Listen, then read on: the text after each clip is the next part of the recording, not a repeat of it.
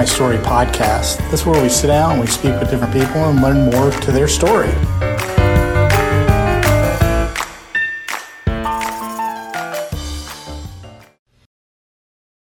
Okay, well, that was fun talking to Chelsea. Uh, you know, the bummer was I got right off of staff, and then about a year later, she got onto staff. So I've heard really great things about her from my staff friends, and the same thing, my kids were getting out of youth, and then she was coming in as our youth director. So I've only heard, you know, hearsay stories. So today, I really enjoyed listening to her stories and listening to who she is and I have loved when she's preached a couple times at the church. So hearing her preach and then kind of knowing her through my friends has been one thing. But today, boy, that was a great story. Yeah, I, I agree. I've gotten to know her a little bit just because my boys are in youth and Pam's helping a little bit now. I liked the story where she kind of just kind of stumbled into her call. I, I, felt like there's a lot of honesty there, and I felt like there was just it, it kind of helps me appreciate where she's at today. She really has a lot of energy too. You can just see how she thrives on her call and she wants to engage everybody she's around, and it's a lot of fun to see her do that. Absolutely. Yeah. Pull up a chair and listen in. Today we are in Chelsea Ham's kitchen doing our first remote podcast with Pastor Chelsea Ham. Welcome. Thank you. I'm excited to be here. Yeah, it's going to be a lot of fun we got some information from you. We also got some from your husband, Paul, and from your best friend, Casey. Let's just get started. Kind of walk us through where you're from, you know, what childhood was like. Sure. all that. Well, I'm from Redondo Beach, California, which is a little bit west of downtown LA. And uh, grew up in a pastor's house. And I'm one of those rare unicorn pastor's kids who really loved it. yeah, so um, I just spent all my time at church. I mean, m- one of my earliest memories is being, I think I must be four, and I've got my Barbies, and my dad is doing their wedding at our church, and I'm walking them down the aisle, and he, my dad was always up for fun and play and he's like in full robe like at the end oh, and you know does the whole shebang and uh, and so for me like church felt homey it felt you know like the place where uh, where you go to be comfortable and Right. So, Were you an only child, or do you have? I have a younger brother. Um, I have a younger brother. He's two years younger than I am. His name's Tyler, and we're the only two biological children. But my parents had this, uh, they had this kind of motto that, you know, God bless them to bless others. And so we usually had uh, an empty room in the houses that I grew up in, and it was constantly filled with somebody. Really? Um, whether it was one of the youth group kids at church or an intern that needed a place to stay, or and so there were like it's just me and my brother, but there were time periods where we had people living with us like for a longer chunk. And so I have a couple of, I call them my brothers um, because, you know, they stayed with us for a couple years or something like that and we bonded. So I, it's just me and my brother, but there's, the family is extended. Right. So were they oh, mainly kids or yeah, mostly kids, mostly kids. I think when I was, I think it started when I was before I was born. Um, that one of the interns of my dad's church was in transition or did, couldn't afford the dorm or something. And so he stayed with them. And then when I was one, they had an adult living with them, Mike. Um, I think he was like in his early 20s, mid 20s, something like that. Um, but then once my brother and I came along, it was always it was always kids. So your dad was a senior pastor in a Presbyterian church. When I was born, yes. Okay. And so your dad is our Pastor Paul's brother. Yes. Yes. Okay. His older brother. Yes. Yeah.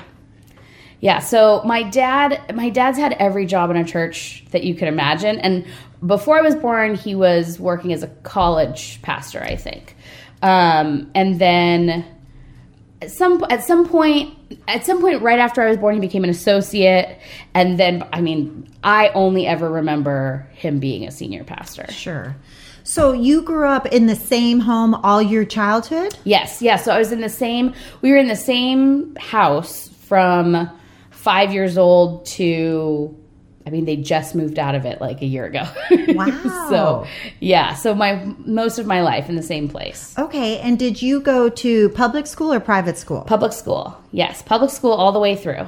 Okay, and your high school was it small, big?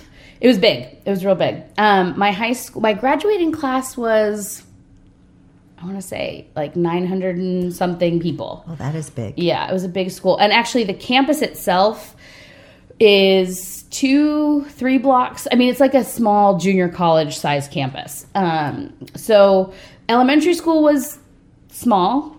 And then middle school got a little bigger, and then they dumped us into the local high school. And that high school, there was I think six middle schools that fed were feeding into it. So it was a big, big campus, and that's where I met Casey.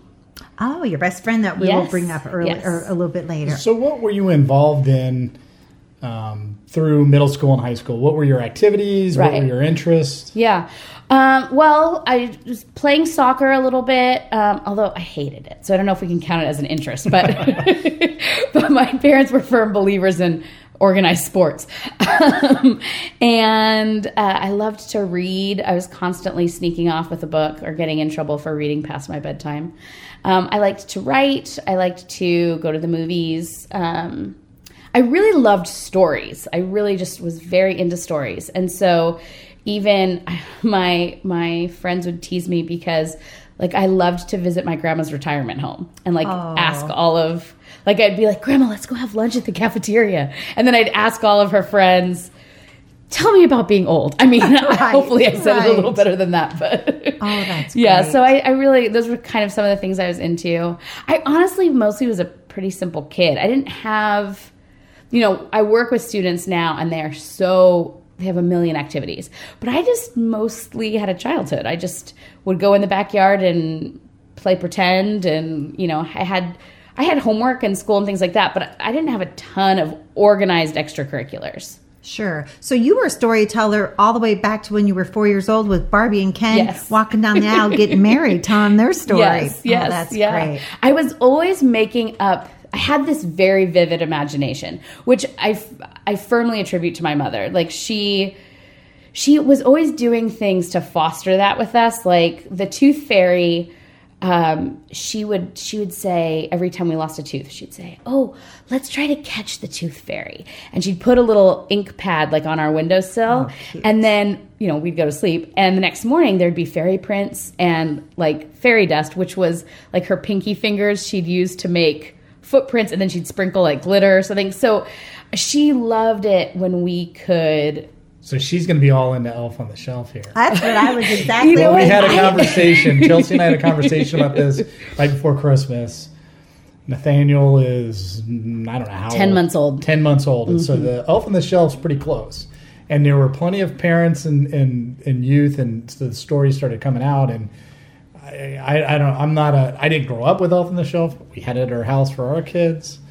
And I think you said that you don't want to do it. Yeah, I don't want to. I don't want to get stuck in. oh, It's like what you said. I don't mind doing it, but my mom has always said, "Be careful what traditions you start with your kids, Right. Because you have to do them forever." Yes. and I don't know if I really feel up to Elf on a Shelf. No, and the beauty of the tooth fairy is you lose a tooth every like nine months. Yes. Elf on the shelf is like every day for what, 25 days? No, thank Yes, you. and eventually your grown-up teeth come in, and you're not playing tooth you're fairy done. anymore. Well, at the end, I mean, Greg still has two uh, baby That's teeth. He's 11. So, I mean, you get to a certain point and it's like, all right. You know. Yes, yeah. But she does love that kind of stuff. And like when we found out I was pregnant with Nathaniel, she'd send me like Pinterest pins of like like grandma uses dinosaur figurines to make kids. I mean, yes, she's that kind of So, is mom. Nathaniel the only grandchild on, or does your brother have any kids? My brother has actually my brother and sister-in-law have a son that's 3 months older. Is that right?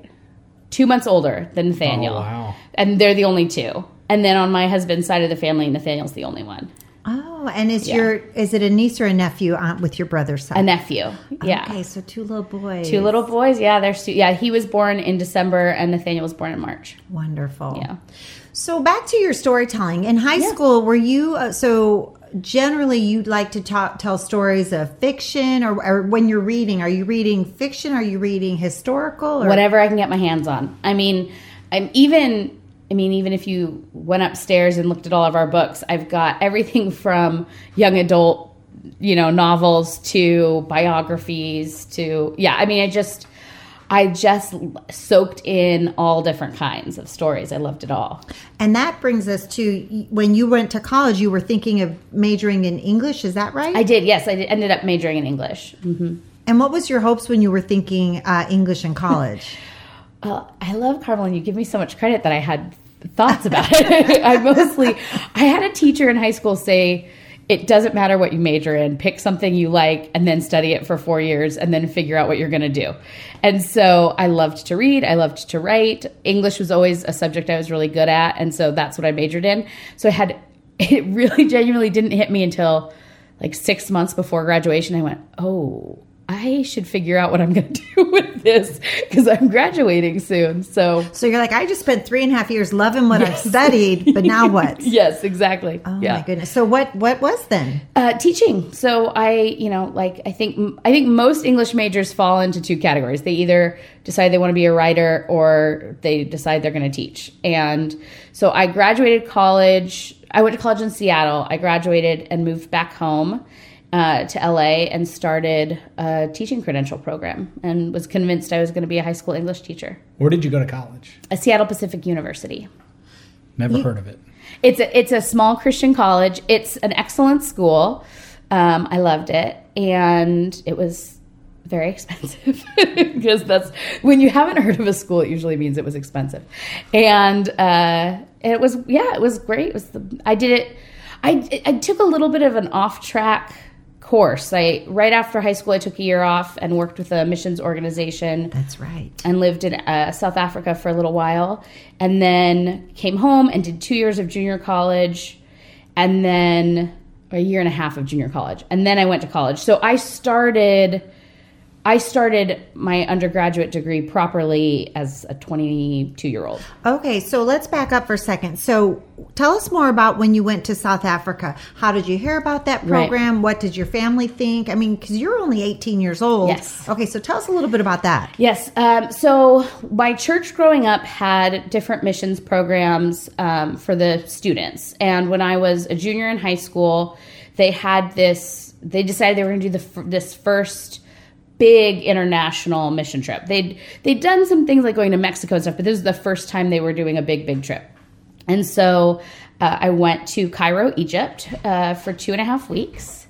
We worked with the organization Youth with a Mission, and so while we were there, because um, evangelism is against the law there, oh, so it turned out the. I mean, the short story is that we hadn't done enough research about whether this was a great trip for high school students to go on. Oh my goodness. And we were actually the test subjects. Like they'd never sent a group of high schoolers to Cairo before on a, on a short term mission trip. And so there was a lot of downtime because oh. there was only so much actual missions things that we could do. So I ended up talking with the YWAM, Youth with a Mission, uh, leaders that were hosting us. And they told me about this program called a discipleship training school or a DTS, which is basically, you know, a, can be six months to a year, sort of depends on what you what program you end up going with. And is that a volunteer program or a small stipend paid organ? Volunteer. Okay. Yeah, it's a volunteer program, and you you take the first chunk of.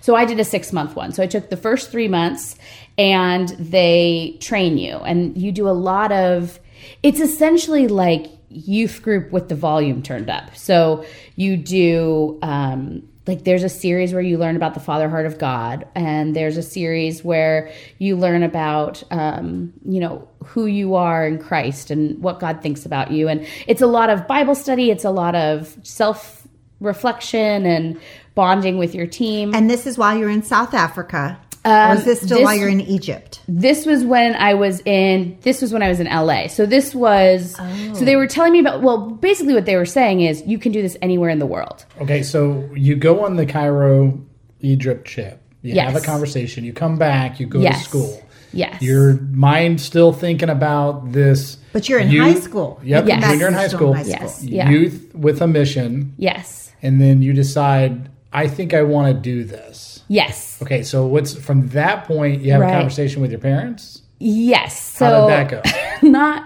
well. Surprising. I was surprised not well because my dad's a pastor. I thought he'd love it.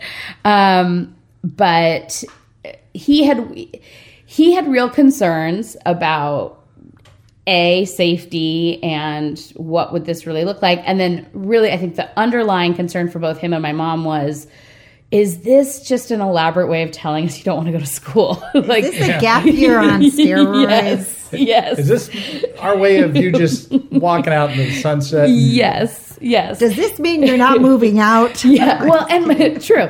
And my dad uh, had worked with this organization before and knew it is very frequent that recent high school graduates join this program and then they stay in YWAM for the rest of their lives. Right. And it's not a pay. No one ever gets paid in, at Youth with a Mission. They have to raise their funds for the rest of their lives. Um, So he's sitting here thinking about the check yes, he's going to write every month to you. Exactly. And that was before he was thinking about writing the check to Seattle. Yes, Yeah. exactly. School. Yeah, I know. You should be careful what you wish for. right? Um, real quick, did you attend? I'm assuming the answer is yes. You attended the. You grew up in the church your dad was pastor at. Yes. So when you went to Egypt and all that with the youth program, he was pastor. Yes. And, okay. yes. You have the conversation, you get past the conversation, you decide you're going to do this. You do three months of training in LA. Yes. Is youth? I, I I don't know what you're calling it. YWAM. Yeah, but Youth with a Mission is fine. Is that based in LA? They have bases all literally all over the world. Pick a spot on the map. But that's just the one I chose to go with. And so three months in LA, you're Mm-hmm. living at home, you're doing all this. No, you live on the base. Okay. So it was so I lived in Redondo Beach, which is a little beach town by downtown LA, and this was in the valley, the San Fernando Valley, which is more east. So maybe like an hour and a half away from downtown LA. Okay, so I still want to talk about what. Um, so you're graduating high school. Was it because this seed had been planted with your trip in Egypt and your conversations you had, or were you still not sure what you wanted to study and thought this might be? I mean, tell me more about really where did that. What, as you were thinking about that, I imagine your friends were all getting into schools or planning to do trade, or Yes. so. Tell me a little bit more about kind of really what, What led you, it. yeah, and what made you say, okay, I think I really want to do this. Yeah, I mean, it sounds crazy to say, but it really it was a seed. It was a seed that got planted on that trip.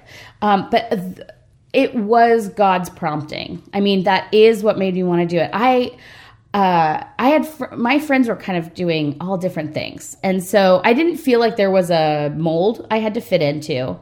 Um, but when I thought about this trip had happened the summer before my is that right? Yes the summer before my junior year of high school because it was right before 9-11 and i had a whole year to think about it. And i applied by christmas of my senior year. So i mean college at that point didn't even really ever come in to play. So you hadn't even applied to any colleges. You hadn't even been. Yeah, okay. this was okay. for me. It was like this is the, next plan. step. This is the next thing. This is what I'm supposed to do. Okay. Yeah. Okay. So you go through this training and you're talking about the Bible study and self reflection. Mm-hmm. And I'm reading some of your notes that you gave us, and you said that um, it took a lot of. Uh, this isn't how you worded it, but basically, it took a lot for you to go through and gain some confidence and realize that God had created you with valuable and important gifts. Hmm. And it took a really, really long time for you to see that in there. Was this part of that time? Oh, sure. Yeah. Okay. Yeah. I think all along God was weaving this plan together that ends up with me living my life as a pastor. But, and this was one of those, for sure, one of those fundamental chunks of time that he was using. Absolutely. Which I find fascinating because then you didn't come home and think, I'm going to go to religion Yes. school. Yes, You yeah. came home like, okay, so you come home from a What- year. what- let's let's talk about your experience in South Africa. Sure, yeah. So you do the three months. Yes. In training, and then. Go and then forward. yeah they split you into you start as a group of like 30 and then they split you into teams of 10 and they send us to three different countries and so i went to south africa and it was i mean it was life changing i could talk about it for six days and never How long through were you all. there? Uh, I was in South Africa for about three months. What was your day to day job position? Right. It changed. So our team did a lot of traveling around the country and we did everything from builds with Habitat for Humanity to working um, at an AIDS hospice uh, facility to helping with churches or painting playground. I mean, really, you name it and we did it. and what were the ages that you were in community with? The youngest person in our group was 17 and needed like special permission from her parents. And the oldest person in our group was 33. But the majority of us hit between that 18 to 21 range. Okay. Did you go through a period? I, I don't know if three months was long enough where you came back and you go, all right, I'm I, I came back into capitalism. And, Yes. Oh, and yeah. All this. Oh, yeah, yeah. You Absolutely. went through that transition. Sure. Oh, yeah. I mean, two weeks would have been enough. I, I had trouble transitioning back from the trip to Cairo. Um, but yeah, three months is plenty to see the. And South Africa is an interesting uh, study because it's a, in many ways a very westernized country, and there's a lot of affluence and wealth, and then there's these places that I mean, so in some ways it mirrors what home looks like, just differently because we have this big disparity between the very poor and the very rich. And so, but I remember coming home, and for me, the thing that hit the hardest was access to good medical care. Oh, interesting. That because we'd done a lot of work in hosp- different hospitals, and I mean, the most fundamental thing that happened to me while I was there is I held this little premature baby while it passed away. And I remember thinking to myself, this baby would be alive in America. And um, and so I came home both feeling grateful for what I had and feeling really resentful of it as well. It was very it was a complicated I can Absolutely. imagine. I, this I- makes me think of when we talked with Becca, and Becca talked about. We asked the question of why does there seem to be so many more special needs, and she's like, because our medical care is so good that we're. A lot of these babies are surviving today that weren't surviving 30 years ago. Yes, And yes. you're experiencing that on your trip to South Africa, a Yes. difference from one side of the world to the other. absolutely. Well, and I, uh, after college, I spent a year in the Jesuit Volunteer Corps, which is Oh, a volunteer program in the States, and I lived in the inner city of Houston. And one of our slogans was ruined for life. Yes. Because when you serve in a population that's so devastating, but yet everything else just seems to keep carrying on, Mm-hmm. and, and you're in it Yeah. so deeply that you know to this day it was 30 years ago but ruined for life for sure so i can imagine same thing and you were four years younger because for jesuit volunteer corps you're a college graduate Oh, okay. and that's why i was so curious about that because as a high schooler Yeah. i mean you're barely out of puberty and Yes. you're experiencing something so intense that i just can imagine the impact that it Oh, took sure. for a lifetime for you Yeah. It was, I mean, it was clear that it was the right thing for me. It's not necessarily something like I don't recommend it to every single student. It's a very particular type of person Yes. that I think it's a good fit for. And I do really f- believe fundamentally God needs to be calling them to it because it very well could have done the opposite of what it did. I mean, this experience invigorated my faith. I think in many ways it was the birthplace of where I fell in love with God and where I started to really hear his voice. It was an amazing positive experience. It very easily could have been the opposite. Do you think, and I, I think about people, there's a lot of high school kids that come out of high school and they're just not ready to go to college and they end mm-hmm. up maybe going into the military or some of them get a job, but they have to have that maturation. Do you feel like this trip was like, I'm not quite ready to go to school? Mm-hmm. And this seems like a lot of fun, and I, I'm, you mm. know, I'm pastor's kid, and I've been on these mission trips. And then you woke up in this six month period, and and it it really matured you to a different point where you come back and you're like, all right, I got to figure out what I'm going Right. to do. And then you go to junior college because it, it is curious. You come back and you don't go right into, I'm going to study and be religion i'm I'm going gonna to be in- study social work i'm Yeah. going to do counseling Yeah. It's like you had to kind of figure out, okay, now that I've seen this. Yes. I just sit with it. I really had to sit with it. I it in some ways what you're saying, yes, I think that's true. In other ways, it really it's hard to describe. It it was not, I wasn't putting college off. It genuinely felt like for me, college wasn't the right fit, at least at that moment in time, that I just felt I felt God saying so strongly, this is the thing you're going to go do. And because I felt that so early, like as a 17 year old, as a junior, I never planned. Not that I would say I'd never ever thought about college, but that age when you start putting in applications and taking the SAT and although I did end up taking the SAT, but you know, I just didn't I didn't I wasn't thinking about. I was like, this is where I'm supposed to go and what I'm supposed to do. And then I didn't want to come home. Um, I was I was ready to say this is what I'm going to do for the rest of my life. Exactly what my dad was worried about. I was ready to jump in feet first. Um, but I had these amazing leaders uh, who most youth at the mission bases they I mean they're looking to take anybody who wants to go. But I had this. There was this married couple, uh, Conrad and Bonnie Kusel, and they were they had mentored me, and they were the leaders of my school. And I, you know, I approached Conrad towards the end of the program and said I'd really like to stay. And he said, "Okay, you know, why don't you stay and do another? Because Youth with a Mission has." a bunch of different programs you can do. He said, Why don't you stay another six months and do another program? And he said, But at the end of the year, I think you need to go back home. He said, You you'd struck this deal with your parents that this wasn't forever and i don't feel right about you breaking that and me allowing you to break that. And essentially said to me like we're giving you a gap year and then you need to go back home. And i was i mean i cried the whole drive back to my from the los angeles base back to my house. I just i didn't want to go home. Right. Um and so that's hence junior college because my parents basically said part of the deal was that you were going to go to school and my mom my mom said to me I don't care what you take. She said you don't have to take any real classes, but you need to take something. You need to um, you need to try college. And so junior college was really me just pulling my end of the deal. Right. Did you get good grades in junior college? Mm-hmm. Yeah, I've always been a pretty good student. Yes. So, you know, I'm too much of a perfectionist to like fail anything. Right. when you're you're you come back, you're going to junior college, you're kind of walking down that path. Yeah. What and, um, I'm assuming you're babysitting, earning a little bit of money, living Yeah. at home with mom and dad, Living and at home and, and interning at our church in the youth department, working Okay. as a Paid high- intern? Paid intern. hmm Yeah.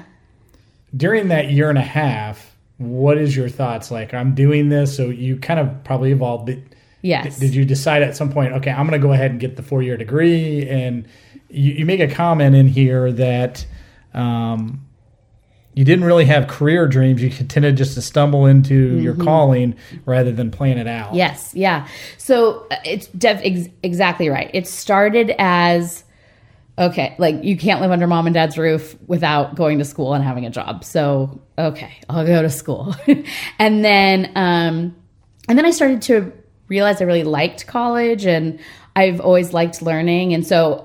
I started taking more serious classes. I mean, I literally took an underwater basket weaving class in that first quarter. it was an actual course that I took.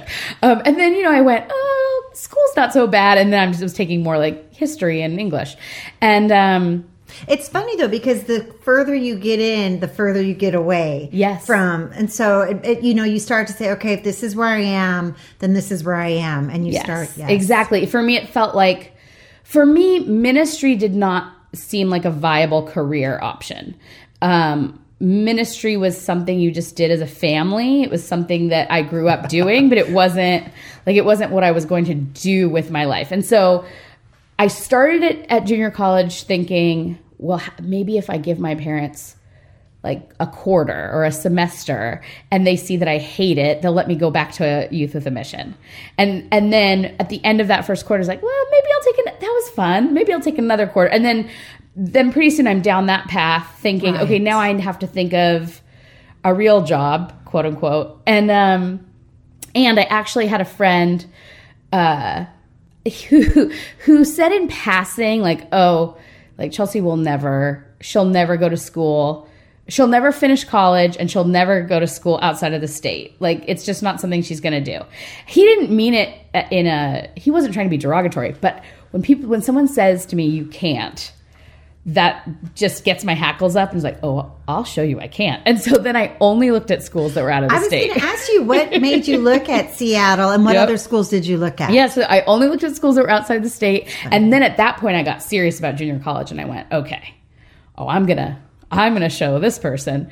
And so that's kind of how I stumbled into it. Okay. So what's what's you get you get through junior college, you go to Seattle Pacific University, Yes. hmm and you have a great junior year there. Yes, Was that your golden year. second year or first year? That was What- my second year there. 2nd year. You live with five girlfriends. Yes. Yeah. And you share a shared property with six guy friends. Yes. Yeah. And you guys kind of have this great semester. Yes, it was just like when you picture uh, like a college movie. That is what that year felt like. I mean, we had crazy antics and deep, meaningful relationships, and it just all the classes I was taking that year just f- were so formational and changed me, and it was just kind of this perfect little slice of heaven. Yeah, it was amazing. And you're studying English I'm studying English. Yeah. with an intent to At that point, who knows? With an Just- intent to just with an what I intent to get a college degree. yeah. So it, so you're going through Seattle Pacific, and you're you're getting towards the end of your career there. You're going to Yes. graduate. That's when you started saying, "I Yes. probably need to to do something with English." Yeah. The second semester of my senior year, which was my third year, I transferred in as a sophomore. Okay. So my uh, se- second semester of my senior year is when I actually went, okay, now I have to figure out what I'm going to do. I really tend to be someone who really lives in the moment. And so it's let's take each experience and then I'd get to the end towards the end of that experience and go, oh, I should probably think about the next one. Right. So did Casey go to SPU as well? Or No. she's just a high school friend you've been extremely close with Yes. through the whole way. Yes, yeah. Casey and I met our freshman year of high school, and we just kind of were sisters from another mister. You know, it was just, and she actually ended up uh, eloping the a week after we graduated high school. Oh my I got a, Really? I got a letter while I was on my mission, and this is such a Casey thing to do. And she's like, "How's it going? I miss you. I hope Africa's going to be fun." Because at that point, I knew I was going. And then at the very bottom, P.S. Steve and I got married. Oh my goodness. yeah. So. And you're the godmother of her Mm-hmm. Yep, I'm the daughter? godmother of her of her four, 14 year old now. Wow. Yeah. Wonderful. Okay. So then going from college, what did you do next? So I moved back home and uh, started at Long Beach State, uh, which is a California State University, to get my teaching credential to become a high school English teacher, or so I thought. And is that like a nine month program or what is It, that? that's a it's a two and a half. Is that right? Two and a half, three year program. Yeah. so after college, you still have to go to another three years? Yes. Yeah. Yeah. So did you do all three years? Uh, almost. I got pretty close. I did two. I did two of the three. Is that a California thing? Or is that because you did not study education in college? Uh, it's a little bit of both. So California does have some pretty strict requirements, and not every education major can just like no. Even if you're an education major, you're still looking at like a year and a half, two years afterwards to get. Yeah, I, I know it's a little difficult. My my sister got her teaching. She got a um, undergrad in education, and taught a year in Texas. Moved to Colorado for six months, I think, or a year. Ended up in California and had to do some things to get get her teaching Yeah. credentials there. But since she had an education degree and had already taught, it was a much Right. faster. I think she probably just had to pass some exams, is my guess, and maybe do a little bit of. Yeah, I, it- it's you're, we're talking probably the time you were getting out of. No, it was probably before you were in high school when she was out there. Um, it's my older sister. So you're living at home, going Yes. to this teacher Going to this program, certification and for my part time job, I'm back working at our church as the missions coordinator. Is your Oh, dad the still the pastor? He's still the pastor, yeah. so how? What? I don't want to get off No, that no, track too much, but it's you're an intern there, Yeah. and then you're working there. It's kind of like I mean, like you said, the family business. I chuckled when you said that, but that's got to be a unique dynamic. It is. It is. Well, it is and it isn't. So at that church, even when my dad started as the senior pastor, even before him, they have this very long history of whole families working together. So I think my dad joined staff and like the church administrator's wife was working in the, you know, I mean, everybody pitches the whole family pitches in and my dad has always believed in that like ministry is for is for everybody not in a let's force kids who don't want to do it to do it but let's be a whole family that serves together Which is so funny because just a few minutes ago you said you never saw yourself Yeah. in ministry, and then every time you come home, you end Yes. up in ministry, Yes. But- but- working for the church. Yeah, in that sense though if because this is why i laugh you think of it she didn't look at it as i would look at it i would look at it as that's a career choice Yes. she looked at it as no different than the candy business or Yes. the supermarket Yes. that your dad runs like all right i'll go back to Yeah. stocking the shelves because it's convenient Right. and my dad Yes. likes it and Except and, everything and I you've loved done. it. And I loved it. And I'm not- and I'm Yeah. not no, no, no, I know discounting what you're that. saying. Well, and But- that's Yeah. what I love. You really loved ministry. Yes. You went to South America or South Africa. Yeah. You're doing ministry. Yes, yeah. You're back in the church working part time at the family business doing ministry. Yep. I mean, so whether or not you saw it, everyone Yes. probably sees. That's she's probably- end up that's- ministry. Yes. that's probably Well, more of it that right. other I just people couldn't saw see it. Yeah. Right. For Yes. sure. For sure. Yes. couldn't when you come back and you do this your dad's church at that point how big was it how big was the staff was it a large Um, church it, mid-size. I mean, for Texas, it was small. uh, everything's bigger in Texas. Um, it was, I think, at that point, maybe five, six hundred members. Okay. And the staff was like twelve to fifteen people, probably. that's a big staff for Yeah. i mean a presbyterian church Well, and I'm counting.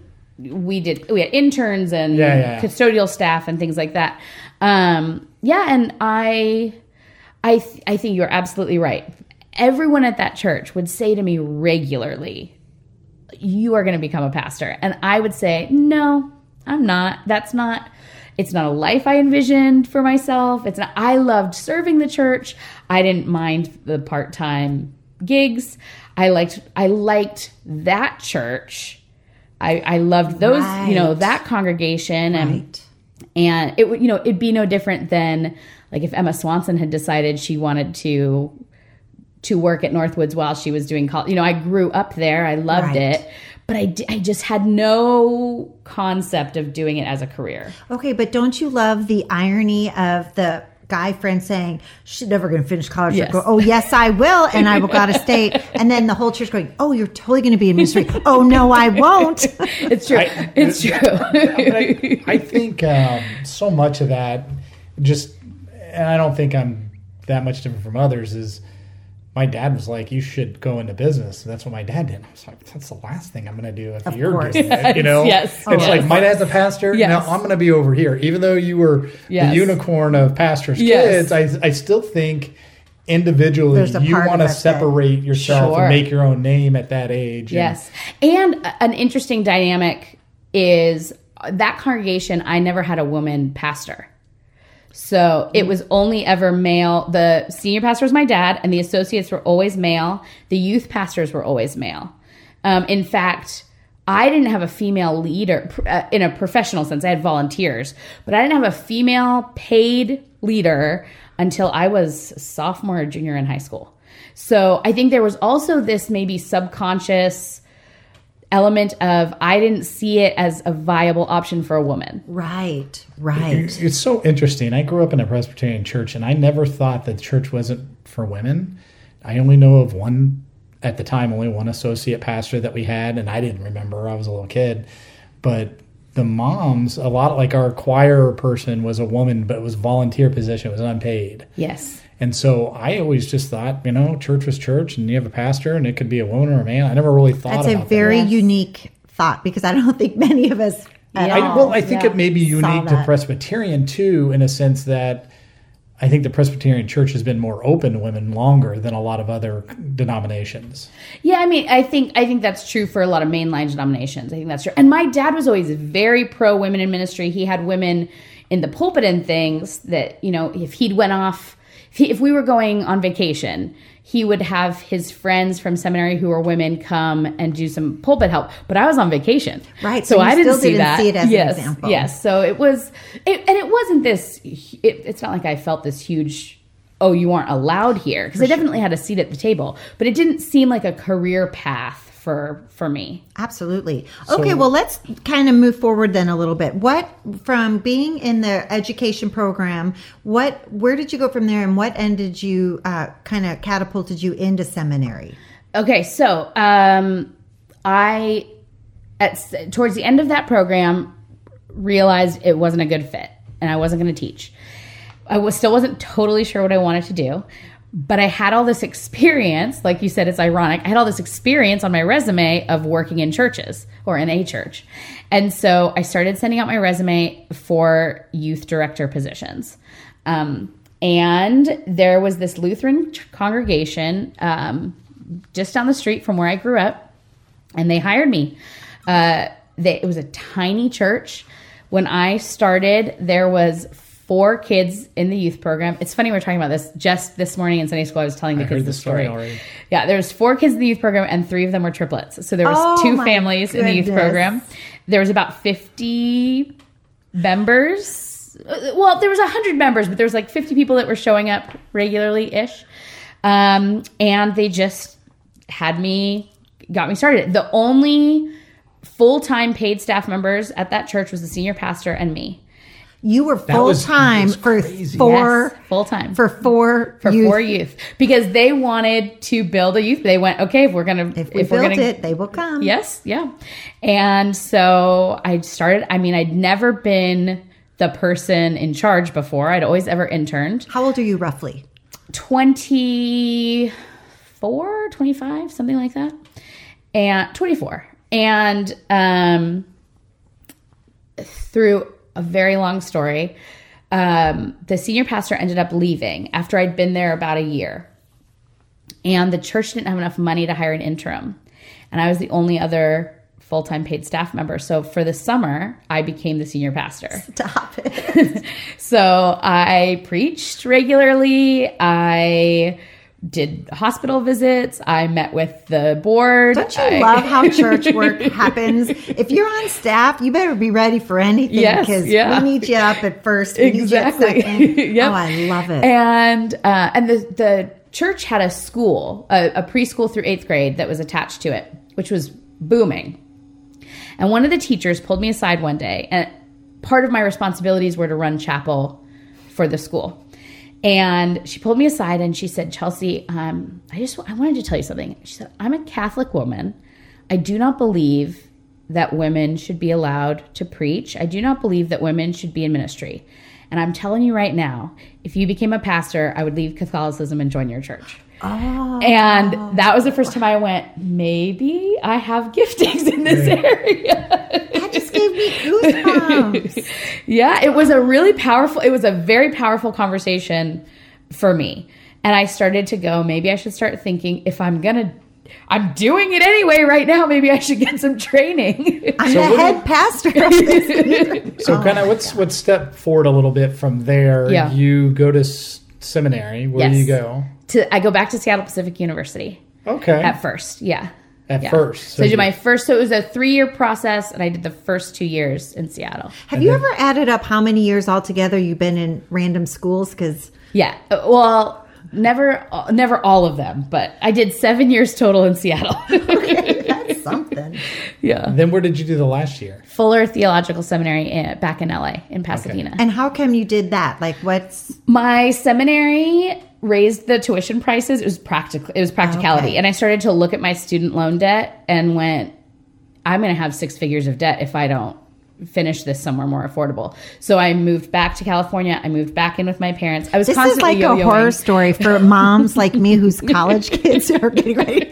You're moving back in? Oh, Oh yeah. hello again. Welcome to 2020. this it. is the story. Yeah. This is this is where you you downsize now. You and Robert go ahead and sell the house and go. I'm sorry, Jack, don't listen to this. it's true. Jack, we don't have room. Maybe you can put your In tent. is closed. It's true. I was, I mean, really from graduating high school, I was yo yoing. It was like three years out, a year back home, three years out, a year back home. I mean, it was constantly. I would love to hear the conversations of your mom and dad sitting in the living room at night.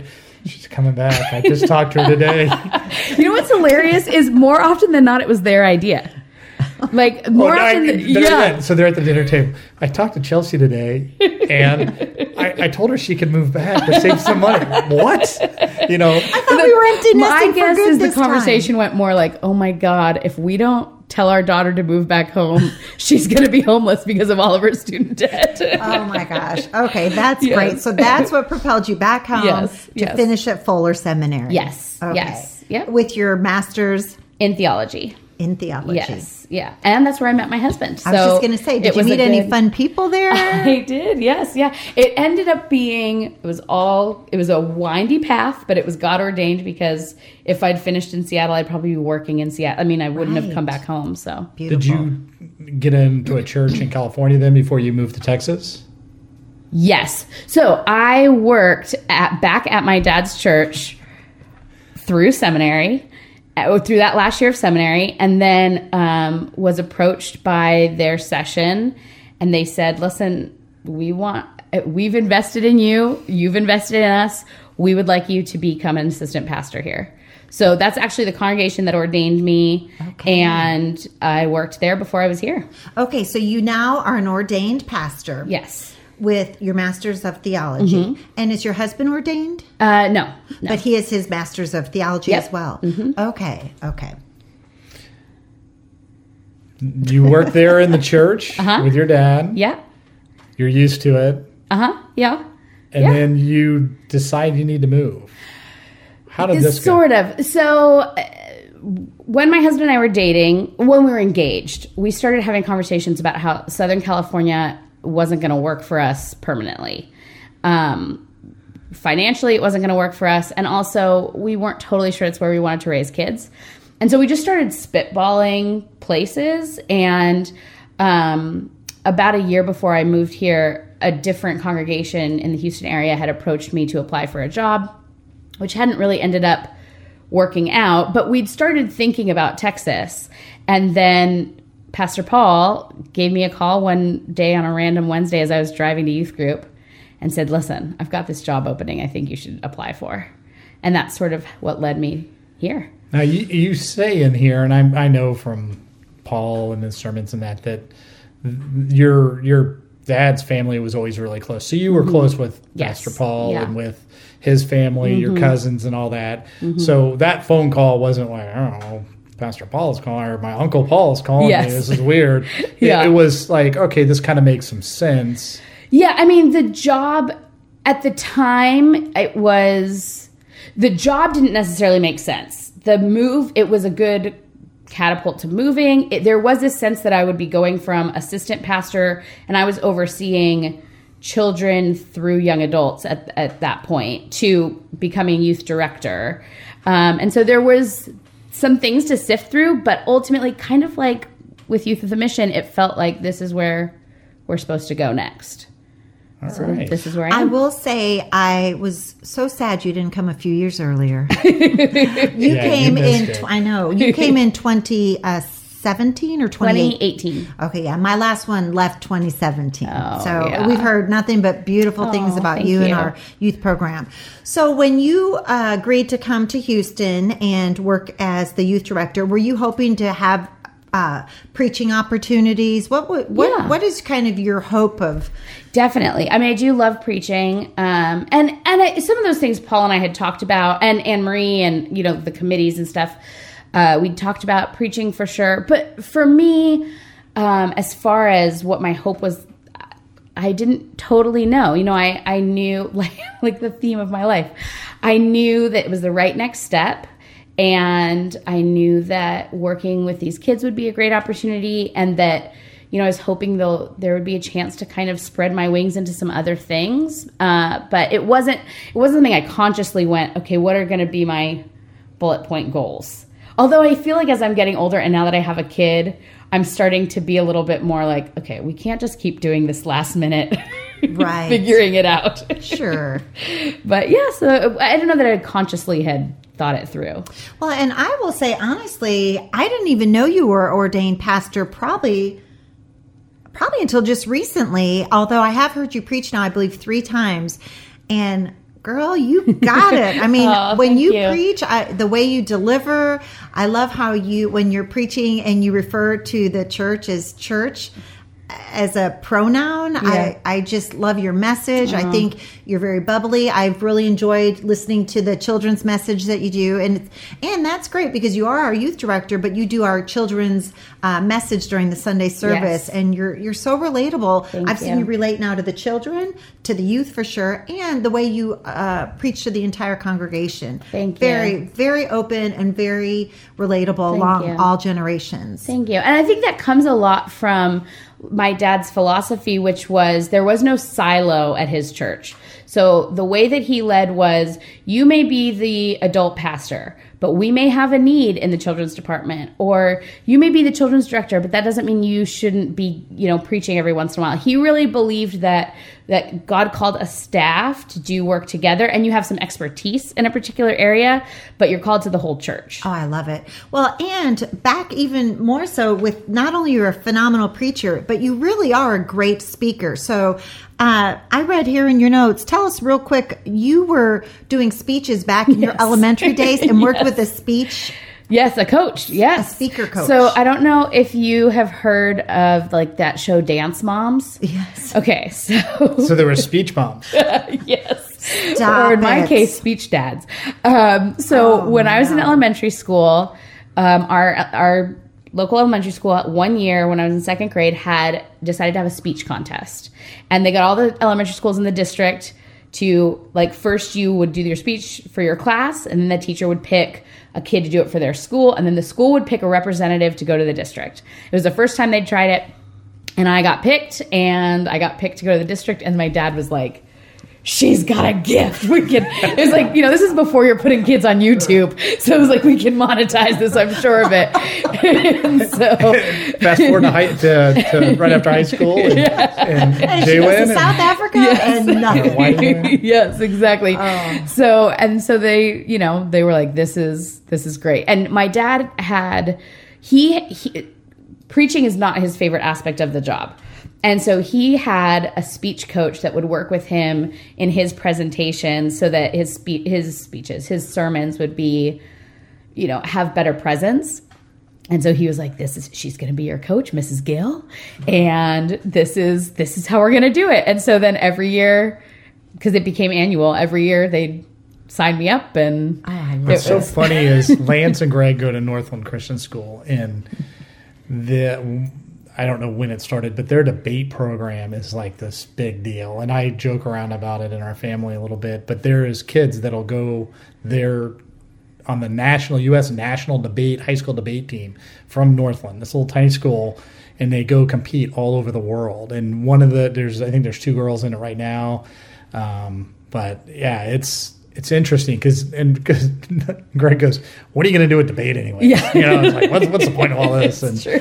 so then you got to explain it to him because you know what what what good is playing the viola or soccer? Yes, you know? yeah. Well, and every I mean every piece of it gets used because there are for sure things like one of the things that Mrs. Gill taught me was like to stand without fidgeting.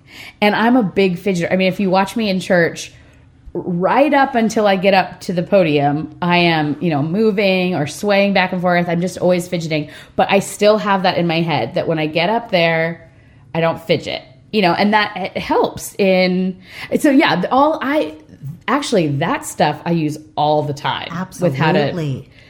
and also it helps that I I have no fear of public speaking because I had to do it so much. Absolutely. Well, that's, that's- like Toastmasters for like elementary schools. Yes, I mean, it's a phenomenal skill. Yeah. Well, and I did it all the way through.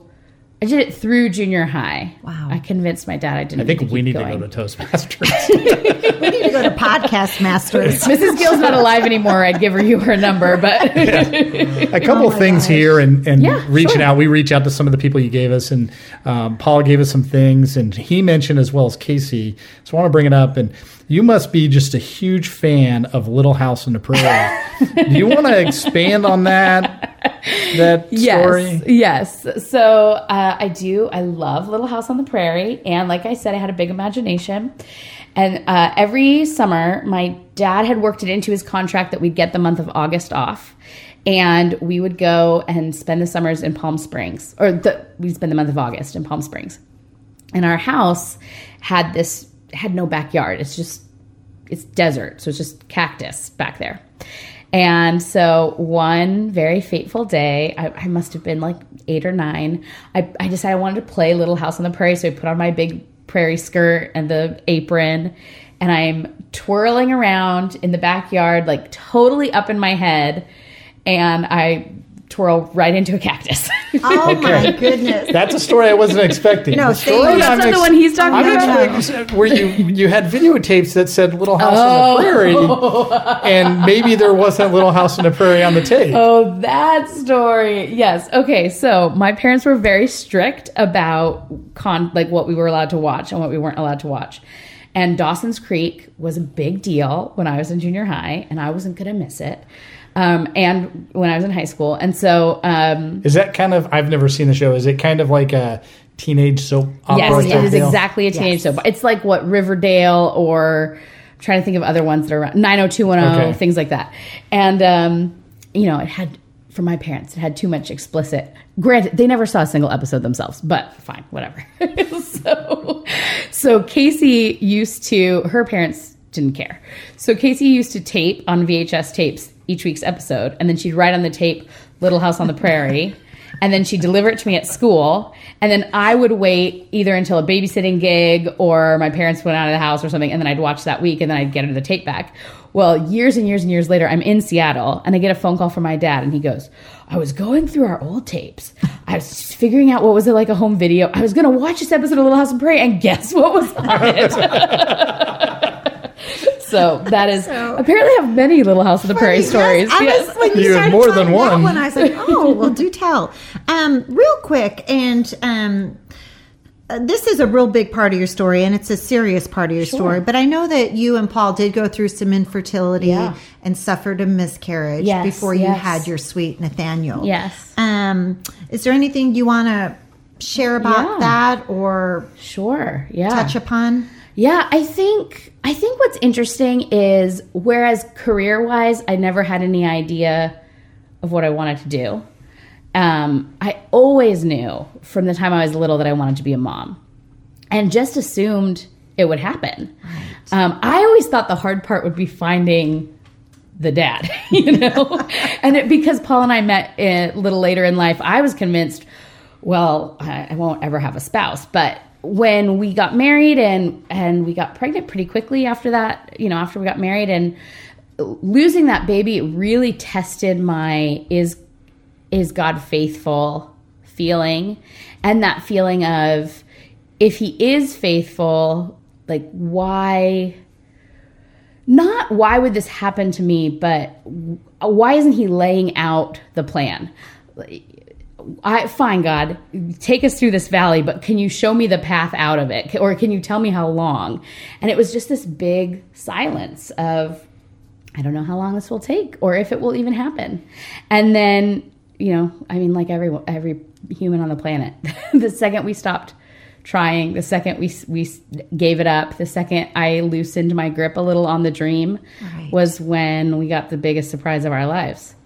So, I I do I remember um uh I had been feeling really poorly and I was convinced that I was sick or something was happening and and uh, I was gonna we we had this fertility doctor and she'd said I'm gonna start you on a medication kind of help help ovulate but you have to we have to know you're not pregnant before you start it. Oh, for and so I said to, to my husband one morning he's getting up early to go to work and I said "Ah, I'm just gonna take a pregnancy te- I mean I have she said I have to anyway. I was like I'm not pregnant. And he's like well do you want me to hang back? And I was like no no no it's fine go. And so he gets in the car I take the test and it's positive Come back home. and I get on the phone. I get on the phone, and I, I, you know, he, I mean, he's maybe twenty minutes away or something, and I said, "Paul, I'm pregnant," and he goes, "I knew it." And it was yeah, it was this and the best. I mean, and we named Nathaniel Nathaniel because partially because it's after Paul's dear friend and mentor, but partially because the name means God gave him, and we really felt like he's he's the best gift. Wonderful. That's awesome. Yes, that's a beautiful story. Thank you. And he's nine months old now. Ten. 10 Well, I will say that um, I'm Facebook friends with you. And one thing you do so well, and I see it come through is your love of being a mother as well as being a wife. But I love when you, and I don't know if this is just random or if you have your own little schedule, but you do these random grateful posts. yeah. And um, where you say, like, I don't even know if it's the same number every time, but Yes. um, but you'll say things I'm grateful for, and it's all those little bitty, Yes. simple, in between, huge moment times. Yes, yeah. And I was wondering, did that come out of your journey of of becoming a mom, or was that something you've had all along? No, actually, I can't take credit for it. So I'll try not to get a little emotional. But um, a dear friend of mine that I met when I was with youth with, in Youth with a Mission, Carice, uh, she uh, passed away of cancer uh, a few years ago, and she always did these lists. Um, and she, you know, I'd text her or call her and ask her how chemo was going or how things were going. And she'd, the thing that kept her going was she'd just try to find at least, she always said at least three things, you know, that she could be grateful for. And sometimes it was just, I, I'm grateful for popcorn, you know? And uh, when she started getting really sick, she said, you just keep finding the gratitude, keep finding the gratitude. And so every time I, every time I post them, I think about her and it's kind of my little homage to what a wonderful woman she was and what a wonderful friend she was. And so That's, that's, why I do beautiful. If Great, you don't mind, I would actually Please. love to read one of yours because Sure. I love that she was an inspiration and continues to be a part of that. Sure. But this was from January 11th and it just says things I'm grateful for. Number one, big cozy duvet blanket. This is my favorite. Number two, Advil. Number three, a husband who I have so much fun with, who is my best friend. Number four, Tiffany Janasafov Janisov. Janisov? friend of mine. and her important thoughts on all things Bravo. Number five, boogie wipes. Number six, a big pot of stew. Number seven, new Top Chef episodes. And number oh, number eight, that my sweet, fussy, teething boy still offers both smiles and snuggles in abundance. Number nine, the smell of my grapefruit candle, and number ten, hair days. And I just love that. I love that you recognize the small things because Yeah. sometimes when you go through valleys, like you say, Sure. we we don't even like Anne Marie Sermon said today. We don't know what we're missing because we're not looking for Yes. it. So Yes. I just wanted to say that I Thank think that's a beautiful practice you Thank have. Thank you. I want to get into some not so serious things. Please. Let's. Um, any insight on the Tom Cruise poster that used to hang in your bedroom? Is that a Casey or a Paul? That's a Casey. I didn't know if you, maybe you had one in your room now. Yes, so I was I was legitimately obsessed with Tom Cruise, probably from like the age of eight or nine until he jumped on the couch with Oprah. Okay. and so yes, I had I had more than one Tom Cruise poster in my bedroom. Uh, I got I got them regularly for Christmas. Okay. So that was supported by others. yeah, well, you know, I feel like my parents were like, well, drug addiction, Tom Cruise addiction, we'll take. It. And then you have quite the um, knowledge of hip hop lyrics. I yes, I so whereas my parents were very strict about uh, what I could watch, they did not care at all about what I could listen to. That is so funny. I don't know if they thought like it's music, all music is good. So I probably was listening to like Biggie and Tupac and Snoop before I should have been. That is so funny. You know, my rule in the house with music was if you can't sing me the song at the dinner table, I don't think you should be listening to it. So that was my rule. So we didn't hear a lot of Tupac at the at the dinner yes, table. Yeah. Oh my goodness, that's great. Well, and it says here, which is so funny because I'm the same and nobody believes me, that you are an introvert. Yes, yes. Actually, when I told Norma, she told me about you when I first started working. I think it depends on your definition Yes. of introvert and extrovert because Abby Smith, who we just did a podcast with, um, said that she was an introvert, but she had extrovert in her. Um, her definition, she didn't really define it, but I think it was different. The what I've always been told is an introvert is somebody that has to be have time to themselves to gain You get gain- energized by being, being alone. alone. Yes. And an extrovert is someone that needs to be in a group Yes. or be Energy out from because that's out. where they get energy from. Absolutely, absolutely. Yeah. So I, Introvert. I- yes, I am an introvert. I need by myself time, which hasn't happened in ten months. And it won't for the next How many years, Mike? Lots. yes. You need to get with Pam because Pam's probably suffers that more than anything. Where she, being a stay-at-home mom, Yeah. she really struggled with this. I never really got. She, she had a little bit of a career before we met, and but then we had kids, and being home with the kids, she was like, I. I'm not getting any, you know, I don't even get that 30 minute drive by myself anymore. Mm-hmm. Yeah. And Yeah. um, I think it was a little tough. Um, one of the other things is you have a hidden skill, I guess, I don't know. of picking out the bad seed in any movie as soon as that person shows up on screen. Oh. yes. Well, okay, to be fair, Casey, I know that's a Casey one. Yes. Casey is horrible at paying attention to movies. So I would argue that she is just deficient. misses it all. but yes, I I it drives her crazy that usually I can tell oh this is who the murderer is or this is the but I'm mostly just paying attention to the story. It's not it's okay. Well, you know, one of the things I always like to do is to kind of summarize some of the things that people give us on here. And one thing that, that both Paul and Casey say is how nurturing you are, how loyal you are. Um, Casey goes in about you being the godmother to her daughter, and and it's some really good um, perspective of who you are.